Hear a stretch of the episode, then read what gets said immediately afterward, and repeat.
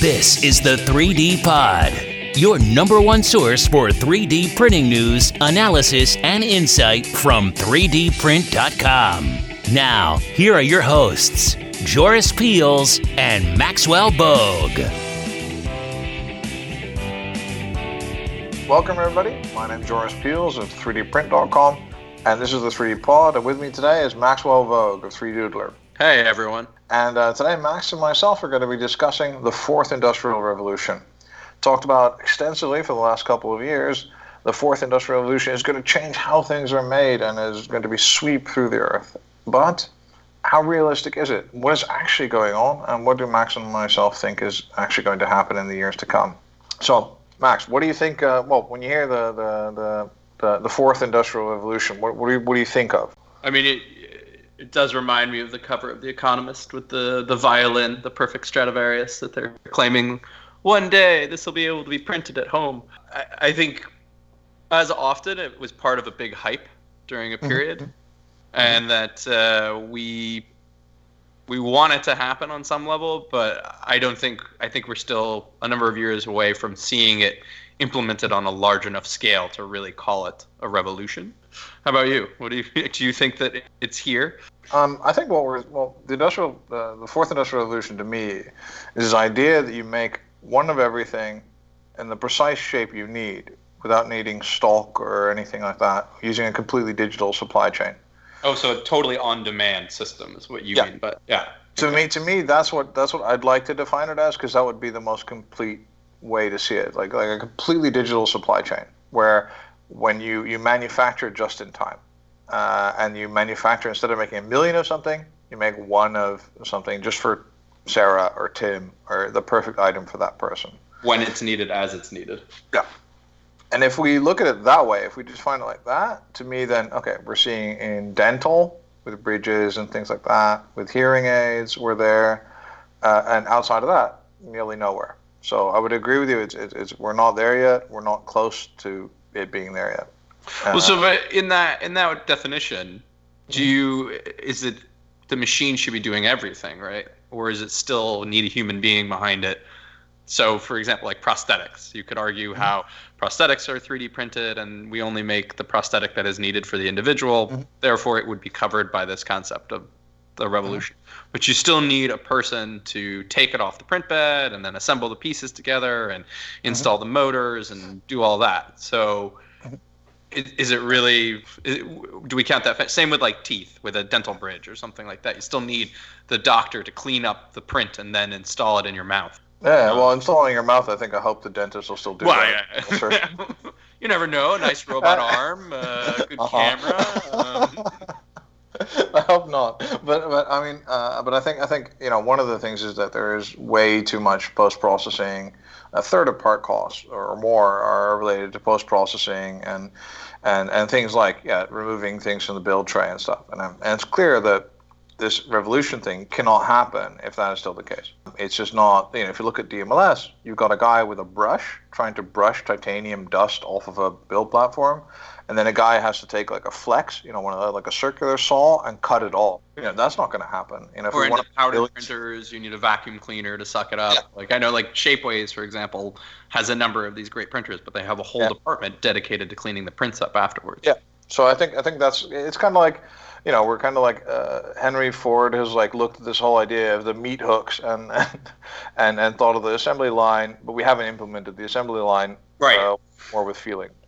Yeah, and we don't, we still don't have really circuit printing machines. Yeah. I mean, there there are pick and place mm-hmm. things that can do P C Bs, but that's on a factory level, industrial scale for making again millions of units of something at one go, rather than a smaller machine that can make one P C B and then put the chips on the P C B and then install it inside of some plastic shell or add a motor or something of that nature. I think the robot yeah. arms are coming, which is what you need. You need like a good mm-hmm. six-axis arm that's mm-hmm. low cost and reasonable, and you could stick it in a, a room with some other stuff. But I think we're still missing some of those components before we can really claim this as a as the revolution has come, so to speak. We're still, we know what we need, we just haven't fully developed it, I think. Yeah, I think so. I think there's a lack of systems integrators in additive manufacturing three D printing. There's no one really specialized in setting up. S M S Group is trying to do it, I think, and some other people have some experience for themselves that they're keeping a secret. It's like all proprietary. But nobody really, you can't go to like this one-stop shop and say, please, I would like a three D printing factory. Right. Um, in polymers for hearing aids, whatever. And, and then no one can do it for you. So there's no real turnkey solutions in, in, in automation and in the whole software thing, you know. The I, the one thing I think that that is being done on a larger scale though is uh, in, inlet insoles for shoes. Uh, those are being printed by some of the more the rubber printers, and then they have um, uh, what are they called? A belt that basically moves the print forwards and then drops the sole into a box. So it's closer, but it's yeah, we're still looking at once again a solid physical object that's being created. Yeah, totally, but it is being created in a super inefficient way with like two, three right. post-processing steps, and and and and it's still, you know, it's it's amazing to me that still the thing is being dragged around the production facility, usually laying on a piece of paper to identify it, and and a person still has to put it in a box and put the U P S shipping label on it and that kind of thing. I mean, you know, we're still very far away from, and then you know, then you can get start getting, you know, I don't know if you you can't get parity in cost, but I think you could get like real, you know, speed advantages and stock advantages. You know, I, I don't think, you know, China will always be able to make a million things cheaper than we can make one thing in, in, in Western Europe or the States. But it'll take eight to sixteen weeks, right? Uh, and it'll take all this upfront investment that you'll tie up all your capital in, in, in you know, the molds and tooling and then the, the stock you'll have. And I think there's a, a more efficient way to enter a new market, to develop something, and to, and to, to tie up less of your capital. And that, to me, is three D printing. Oh, I mean, I, if you could have like a cargo container that had everything you needed, and you could then yeah. drop it off in a country and say, here you go, mm-hmm. now is the new widget that everyone wants, mm-hmm. and spit mm-hmm. it out, be it the iPhone or some other device, like then, yeah. And if you could do all the development software side, so to speak, before you even print or make the first version and check it out. It, it is an idealized scenario, but I agree that we're we're still far a long ways away. Um, no, totally. I mean, we wouldn't have to make, you know, everything. I mean, I mean, the, the thing is, what I don't know is is of the things that are we have in our world, you know, what are the things? So, okay, besides hearing aids and things that custom fit our body, right? So, gloves. Specialized sports gloves, I don't know, tennis rackets, steering wheels, shoes, uh, shoes, hats, yeah, things like that. Hats, braces of all kinds, chairs, seats for cars. Those are the obvious things to me. Anything that's made to fit your body, I'm pretty sure we're the we're the cheapest technology uh, to do that. So for that, uh, I'm pretty sure we're going to be the default technology. But that's not exactly, you know, a lot of the things in our world. So I, I wouldn't know what beyond that it would be a suitable uh, thing for a three D printing business case. I mean, do you, do you think it's going to stop, or, or do you believe that we're going to do mass manufactured stuff as well, or or, or you know? Do oh, you I think to... I think in twenty years or something of that nature, when all the pieces are together, I can fully see a, a situation where you can kind of have a, a room in, in the local office, so to speak. Uh, making on-demand product of an electronics nature, even. You know, it could even go as far as, uh, you know, you get the license to do Star Trek or something of that nature, and then you're the one that's making um, the Star Trek pieces or characters, and, and that they're good enough that you wouldn't have been able to tell the difference between a three D printed version and, a, you know, a, an old injection molded version, and then you are only keeping stock and making what you need when you need it. But I mean, everything has to speed up as well as get more simplistic, mm-hmm. because you have to be able to print the stuff in an hour, let's say, something mm-hmm. complicated with colors that doesn't require much more than a person then sticking in a box, or a robot arm sticking in a box and then sealing the box up and sending it out. But I don't, yeah, I, I think it can get quite extensive. I could even see, to be quite honest, like laptops and things of that nature being produced on demand rather than mm-hmm. being mass produced, because it's just, it's all components, right? If you have all the pieces ready to go, then there's no reason that three D printing plus a robot arm and solder and whatnot, you couldn't make these really complicated objects. But it, it does need to be all put together. What I'd love to see is also like farming on some level, using the three D printing systems to do um, concentrated farming. but uh, which is just another form of manufacturing, to be quite honest. I like the idea that, that it also should extend into farming and kind of this robot farming thing, and using the same technology that we would need to do that, to you know seed things, to monitor the colors of uh, leaves and things like that. And, and I like the idea that that, that essentially would be a lot of the same technology that you would be needed to create anyway. But if you sum it up like that, I mean, the laptop thing does seem a little bit, it's really complicated. Yeah, well, it is. I mean, that's that's the far end, right? The day you have a machine that can yeah. make a laptop from scratch, I yeah. think then you could say, like, the industrial, yeah. the fourth industrial revolution has come and gone. Like, we now live yeah. with it. But we're thinking of the hard stuff. I mean, do we really need to do the hard stuff? Like, uh, no, it's true. We don't need to do the hard stuff. If we can eliminate a lot of, or just go back down to some of the more basics and simple stuff. I mean, toys is a great one, right? Like, it's yeah. they're consumable, they're relatively simple. If I think you, it's horrifying, by the way, that you just said that toys are consumable. But that, but they are. It's a consumable yeah. industry. Um, yeah. I, don't, I don't love it. I mean, you know, yeah. uh, we at three doodler don't try and, you know, three doodlers aren't consumable like that. But yeah. the action figures and the toy trucks and things of that nature are mm-hmm. often toys that children play with for fifteen minutes and then never play with again. Those those are the worst of the toy industry's kind of mm-hmm. not, you know, violators, so to speak, of the consumable level of, of children's toys. But if you think about all the other things, crayons and markers, uh, yeah. those all consumable toys. Uh, Crayola makes all the crayons currently uh, at a factory in Pennsylvania because it's easy and cheap to make, you know, wax-colored things. No, just scary. I mean, I have Lego that, that my little nephews now play with, and that's like, you know, that's from when I was a kid. I'd love the, that kind of stuff to, to, to last a little bit longer. And getting back to the, like a little bit more about the, the, the fourth industrial revolution, I, I still think of it as something that takes place in a factory. Maybe there's one in the north of Holland or one in the Netherlands or something. But still, I, I think of it as a factory thing. Do you still believe that it's going to be something that's, you know, happening at your local post office or in somebody's home? Or I don't, I don't think it's going to be someone's home. I mean, I hear you on the on the factory scale, but once again, what it also means is a reduction in the number of workers that are needed to operate a factory mm-hmm, mm-hmm. and make it more efficient.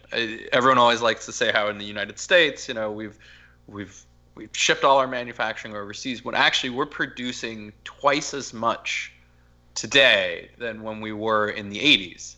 It's just that we don't need as many people, because we're automation is, is coming in so hardcore. And I guess in truth, the fourth industrial revolution is more really about automation.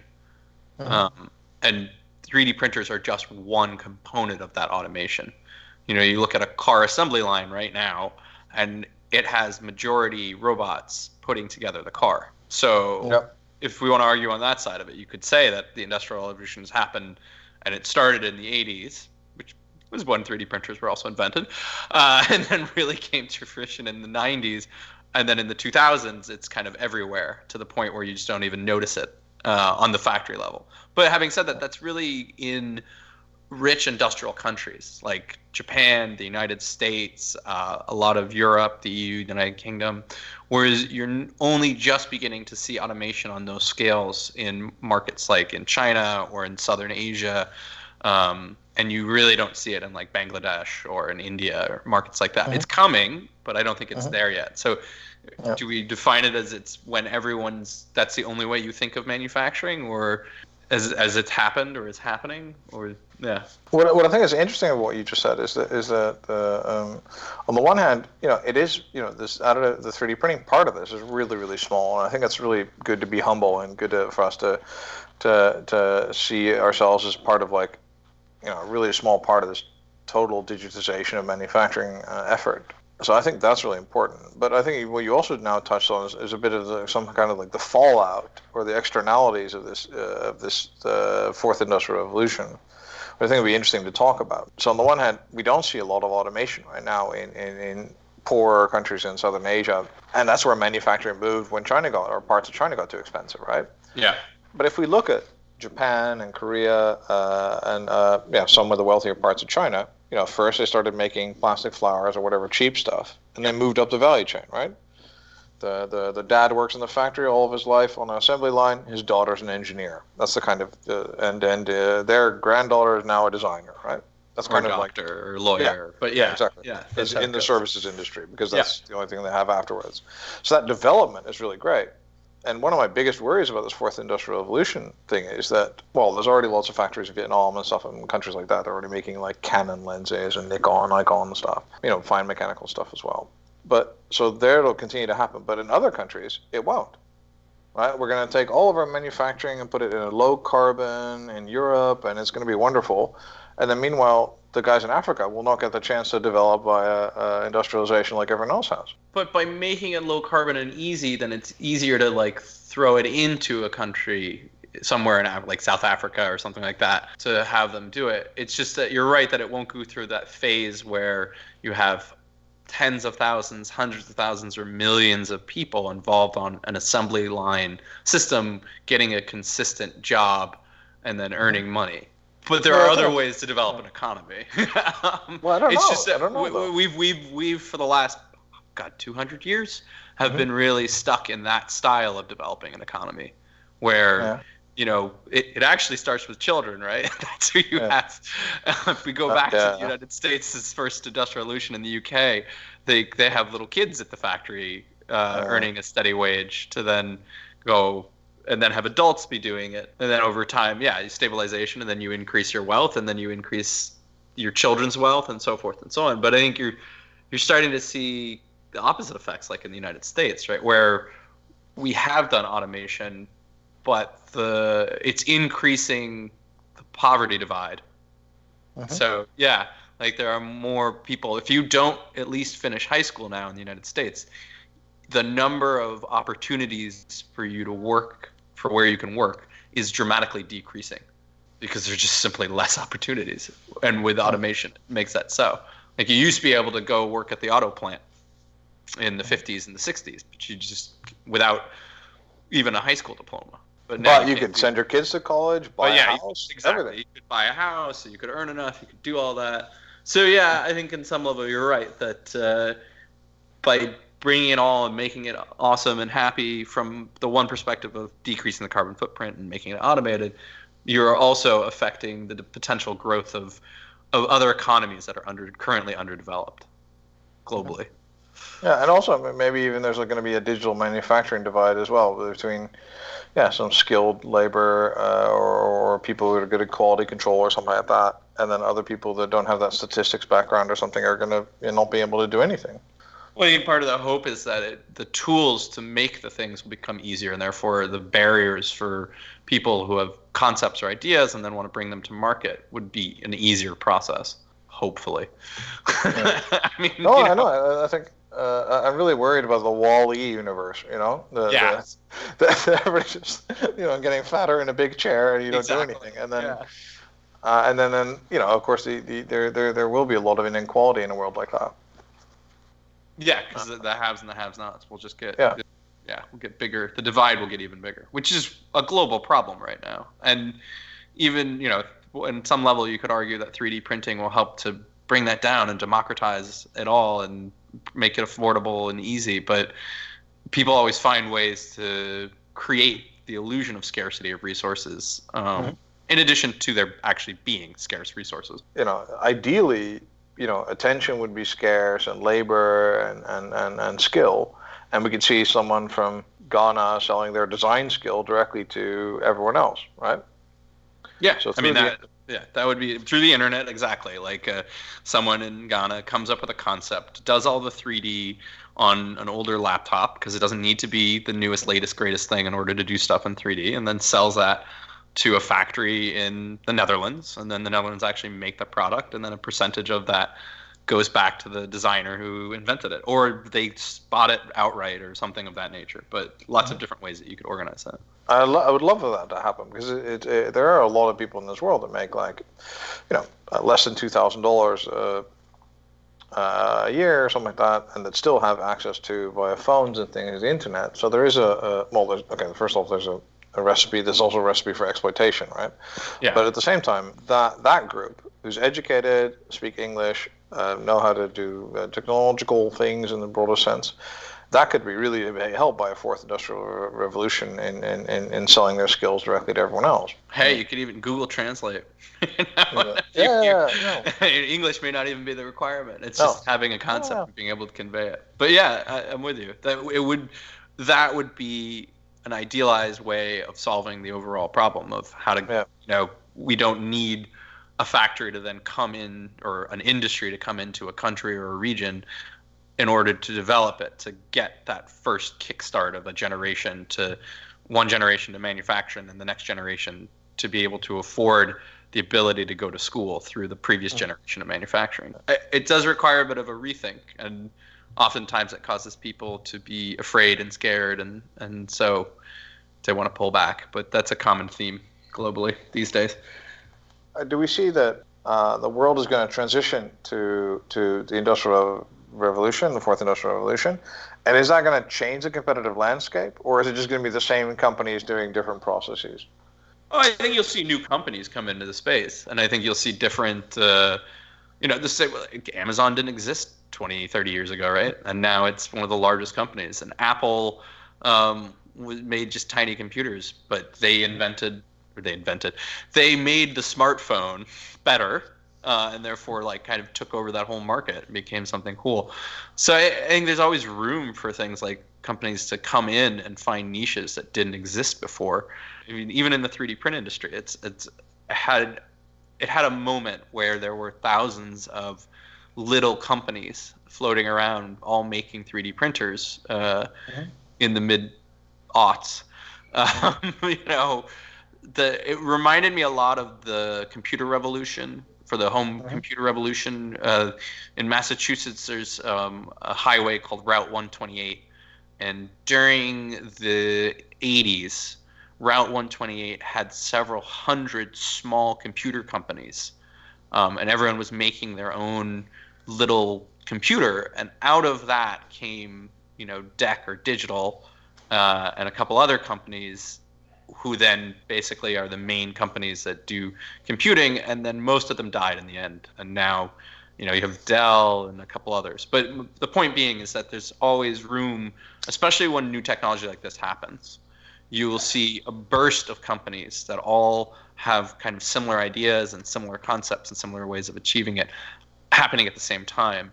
And then over time, a bunch of them will die off, and then one or two big ones will kind of emerge out of that as the industry leaders. Mm-hmm. And once they get complacent, and if they don't then purchase other smaller companies that are coming up with new ideas, then a smaller company will come up with a new, better idea and out overtake them, is the hope and the idea of, you know. Mm-hmm. No, I think, I think that's what everybody nearly universally accepts that to be true. Kind of, that's right. Like everyone believes that's going to happen. There'll be a mass die-off of these companies. I mean, I think, you know, on the one hand, it depends how you see it. If you see it as like web design companies or web development companies, there's a ton of small ones that have existed and and still continue to exist. And there's precious few really large businesses. So if you see it as a, and that's a custom making Uh, business, it's all about the relationship and stuff like that. So I think that's a really interesting alternative paradigm to look at. That, that is good. Yeah, that is a good alternative paradigm to look at. Um, if you're making it easy to manufacture to the point where you more care about the one-on-one relationship and its personalization, then if if that's the goal of future manufacturing, or if that's an industry that can develop, then I think that's an industry that we'll see develop, actually, which would be really cool, actually, to see a whole... Yeah. bunch of your like local, yeah. your local maker. Yeah, exactly. Your local neighborhood maker, and he's just like making stuff, and uh, and you could just go in, and it's kind of like, uh, you know, what do you want? You I know? need this and thing then, that does this thing. Okay, yeah. It'll be this much. How many do you need? Yeah, exactly. Would you like that in purple? You know. Yeah, exactly. that, that would be really amazing. I mean, I, I I I don't even know if I really believe it, but I want this to be true. I mean, I would love that to be true. That would yeah. be very cool. Just a little guy with glasses, like a whole like bunch Coke, of like Coke data. bottle glasses. Yeah, and yeah. It's got a whole wall of Snap-on tools behind him. You'd be expensive though. There's yeah, there's yeah. a there's a guy on uh, eleventh Street in New York City, between yeah. First and A. He makes yeah. rubber stamps, and they're beautiful. And he's got millions of these rubber stamps in his tiny little downstairs like shop. Uh, and every time I'm like, oh, I want to get one of those. And I go in and I ask for a stamp, and then he tells me how much one stamp will cost. And I go, never mind. So, how much is a stamp, though? It's like fifty to seventy-five dollars. Oh, uh, you can you can spring for it, dude. I wanted to get like like ten or twenty for like a gift for, for people. Yeah. And then, yeah, oh, too much. Yeah. So, but that's the other the flip of it is is that um, it costs more when you're getting onesies, onesie twosies, and you're having one person do it. But if you're doing something that doesn't exist, then mm-hmm. how do you define the cost? Which is great. I, I I'll, I'm all for it, is what I'm saying. But the flip of it is it also means that uh, the smaller scale stuff should still be more expensive. It's the time it but takes. But maybe we wouldn't mind, right? Maybe with the no, stamp no, thing. Yeah, if you need a machine that does something that doesn't currently exist, then yeah, yeah, then heck yeah.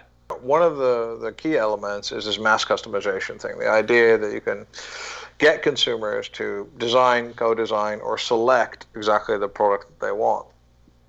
And uh, you know, the, and then the, the first experiments in this are the Nike I D. I think there's Mongolian shoe barbecue from Puma, which I still think is a hilarious name, and and these kind of things where, you know, essentially what they're doing is pick a color and put your name on it. You know, do you believe in this whole mass customization thing? Do you think it's going to be a huge thing? Is it going to be a better, better thing, or is it kind of like a non-starter?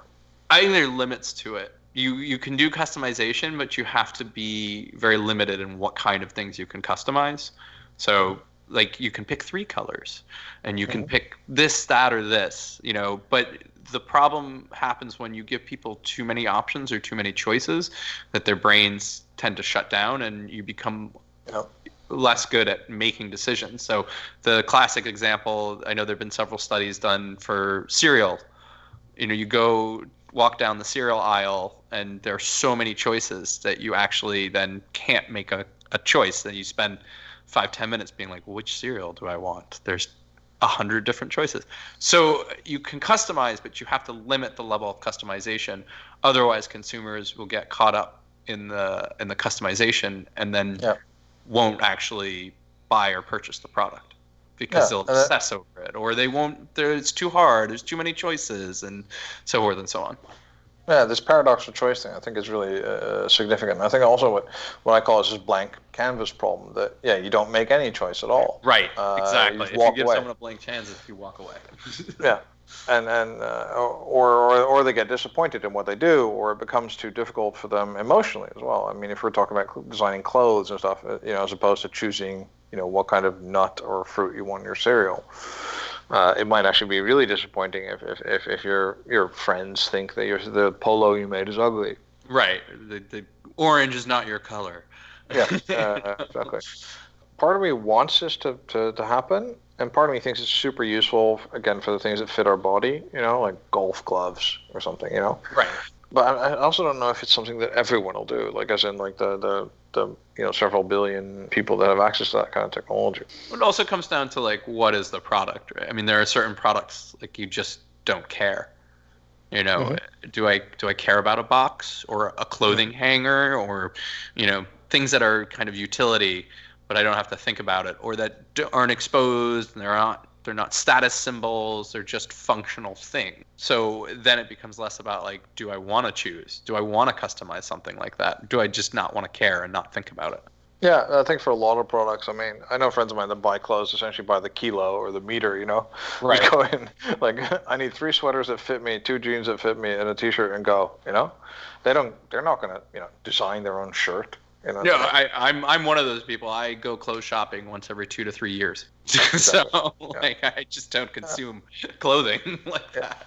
Yeah, uh, exactly. But, but, but you yeah, you're not you're not going to do that. But maybe somebody who, who sees this as a fun activity. Sure, then they would do it. Yeah. You know, for them, I think I think I think it could be a really exciting activity. I think it could also be really profitable, right? If you have a shirt that fits someone perfectly and has their logo on it or something, and they feel really comfortable with it. A lot of people will never change, you know? No, that's true. Uh, you'll get brand loyalty and you'll get, like, people wanting it like that, and then they'll just reorder that all the time. Yeah. Uh, or if you've gone through the trouble to customize it, it takes an hour, and you have to go to the store, and it looks right. how you walk, three D scan it, and all this. You're not going to do that again. So the more difficult the customization is, the more you'll like the product, uh, the higher your affect for it. but also the, the less likely I think you are to find a replacement product. I mean, there are already some retail outlets, and clothing is a great example, one of this, where it's like there are companies like Bonobos, and like there are a couple others where you have to, you go into a store and you can try on the clothing or look at the clothing, but you don't actually get the clothing right then and there. You purchase it online, and they help you purchase it online. It's very easy and conceivable to see how you could convert some of those stores into having a body scanner, and then yeah. the clothing could be made, you know, by a three D print knitting machine, which uh-huh. those have started, and then therefore you could do customized clothing. So a model exists, is what I'm saying, and that it can easily be adapted under the current models of stores that just sell online, but they still have physical outlets to mm-hmm. help you make your selection. What do you what do you think generally? I mean, do you think, so if we're looking at this, we're both, I think, you know, kind of skeptical about this really happening. I think I think you know we're I'm, optimistic. I'm, I think it'll happen in the long run, but yeah. I think it's a question of time. Um, mm-hmm. Just like, you know, automated cars, like I'd love to see those too. I keep telling my wife we're not buying another a new car until the uh-huh. it can drive itself. Uh, I do think it's happening, but that in, it's going to take ten to twenty years before we see what we're talking about, where, you know, in in twenty forty, I can see walking down a street in a in a major city and being able to purchase something and then being told to come back twenty minutes later or ten minutes later to pick it up because it's got to be made. But I, I still think that it's there's a lot of stuff that's missing to get to that level that still needs to happen. But well, I think people the, are working on it. Yeah. Yeah, but to me, the the the, the I'm super skeptical of the A I uh, car thing. Oh, really? Uh, I'm less yeah. skeptical of that, actually. Yeah. Oh, really? No, I, I just don't believe that. I don't believe that. You know, there is a lawyer somewhere who's just heard that he's going to get a chance to sue either Apple or Google, right? Come on. Yeah, no, it's... Uh... um, yeah. You know, you look at, like, uh, plane crashes. Well, you know, they're often the it's often pilot error these days because the automated systems are so much better. Admittedly, you're not. It's not, you know, other than a mountain, what are you running into in the sky? Um, so, and there still can be flaws. Obviously, the the Boeing uh, current current uh, headache um, and travesty, travesty. But uh, I think that automated cars can actually save a huge number of lives. Not to mention that we don't actually have to own them. That it's another way of having it as like a floating car um, that anyone can use, kind of thing. But I, I think the technology is a lot closer on on the automated cars. I think that's five years away. I keep thinking we're like so, so in Eindhoven, we had these like robot automated buses, right? Mm-hmm. And it was supposed to be awesome. We're supposed to lead the world in automated bus driving or something. I don't know. And then at one point, like one of these things, like something went wrong with the system and it crashed. And it was like it was like on the, the front cover of the local newspaper. And then we didn't have any robot buses anymore. Yeah, all it takes is one crash, and then no one wants to. Exactly. Yeah. So I don't. There's much more to to that story than that. Just that, of course. I'm right. Yeah. As well, but but still, I, I still kind of have this feeling in my head that that. that, that all it takes is just some bad P R or, or something. There's, there's then, definitely a legal hurdle to get over. And what I think we'll actually see sooner is automated trucking. Um, yeah. And I think in the next five, ten years, we will see a vast majority of the trucking industry replaced with automated vehicles, which, you know, means quite a number of people are going to lose their jobs, unfortunately, but at the same time it will make like trucking safer and easier and faster. But I think I think that I think the automated vehicles are closer than than uh, what we were talking about earlier about, you know, uh, printing clothing or printing physical objects uh, like in a shop above uh, the shop that sells it. Oh, really? I, I, yeah, okay. I would think of the other way around. I mean, at least for a niche, at least for like a you know some people some of the time. Now, although I'm really like super skeptical of three D printing fashion as well, or, or even if it's knickknacks or something, even if we're using current three D printers, you know, I've yeah. seen stores and I know of like there's like that crystallography stuff where you yeah. can get a scan and then it, it creates a three-dimensional image inside of a crystal. Um, they have it at museums and airports and things like that. Just as in summation, then, I mean, what do you think is going to happen? You, you think twenty years from now, this is going to be a normal thing or a niche thing? Or, or I think or... twenty years, it'll be a normal thing. I think it'll be a normalized thing in the sense that both on an, an industrial scale where there will be facilities that are heavily automated using a combination of three D printers, robot arms, and uh, a whole bunch of stuff to make bigger, more impressive kind of stuff like your laptops and your phones and things. Mm-hmm. Um, but I think that they can be localized and that they can be, you know, they're smaller than what you would need currently to do all of that. And that the whole vertical uh, is kind of integrated into that smaller space. And then you'll also see like knickknack shops and fabric and all sorts of things like that being automated above the retailers that below that are doing the designing of it. That's, I do think we'll see that in twenty years. I think in five years we'll see automated cars like all over the damn place. Uh, so that's my prediction. Okay. If I'm gonna bet on it, how about yourself? What do you What do you think? Uh, I don't know about the automated cars. I really don't know about that really to say anything. But uh, so on the on the, the three D printing side, I think I would agree with you uh, generally that we, we, we're for things that fit us, so things that are important to us, and things that fit our body well. We're going to see localized production in cities of uh, things like insoles, shoes, um, and things that fit us. And we're going to see, you know, people solving technological problems for most people uh, in, in in certain niche areas. Uh, on top of that, I do believe there'll be national or at least regional, depending on the size of your country, uh, kind of centers where we see a lot of production, a lot of just-in-time items that fit into production, uh, that fit into the supply chains of technological goods made in that area at that time, for either B two B customers and also for B two C. And we'll see a lot of three D printing used uh, extensively in, in, in intermediates and in places like aerospace and in prosthetics. I don't really necessarily believe that that that it's going to be that widespread in use in electronics. Uh, I still think it'd be faster to kind of make the whole laptop and then just customize the stuff that people see, you know, or whatever. Maybe make the motherboard or something. Yeah, I know. I get what yeah. you're saying about that. Yeah. So I don't know about that. I mean, I, although now you've just put this image in my head of what I really want is a, an assembly line that has multiple products being made at the same time on the same line. Yeah, yeah. That would be cool. So yeah. they they do that to a certain extent with with, with, with cars, which is still the, one of the best business cases for mass customization, where they make they have millions of different permutations, and every single automobile is is, is very very different, and and sometimes they make entirely different, or you know, for the large part, different automobiles on the same line, same factory and things. No, but I mean, I mean, like, I want to see a car, and then I want to see oh, like, like a okay, jet okay, ski, okay. and then I want to see a, you know, like that kind of, uh, that'd be fun. Awesome. Yeah, I, I just don't know about that. I mean, I just don't. No, no, I, I think I, that's that's further out, but uh, yeah. I, I'm just saying that would be an amazing sight to see. As someone who comes from a world where I watch, like, the same product roll down an assembly line and, you know, go through all the stations and make sure every every person and every robot is like doing their job the right way kind of thing. It, it would blow my mind on some level to see like multiple products coming through that are vastly different and then have have them still being worked on as if on some level as if they were the same product. Uh, Max, thank you so much again for your fun, uh, entertaining uh, chat. You Joris, always fun. Uh, yeah, th- thanks a lot uh, for Maxwell Vogue for being here. My name is Joris Peels.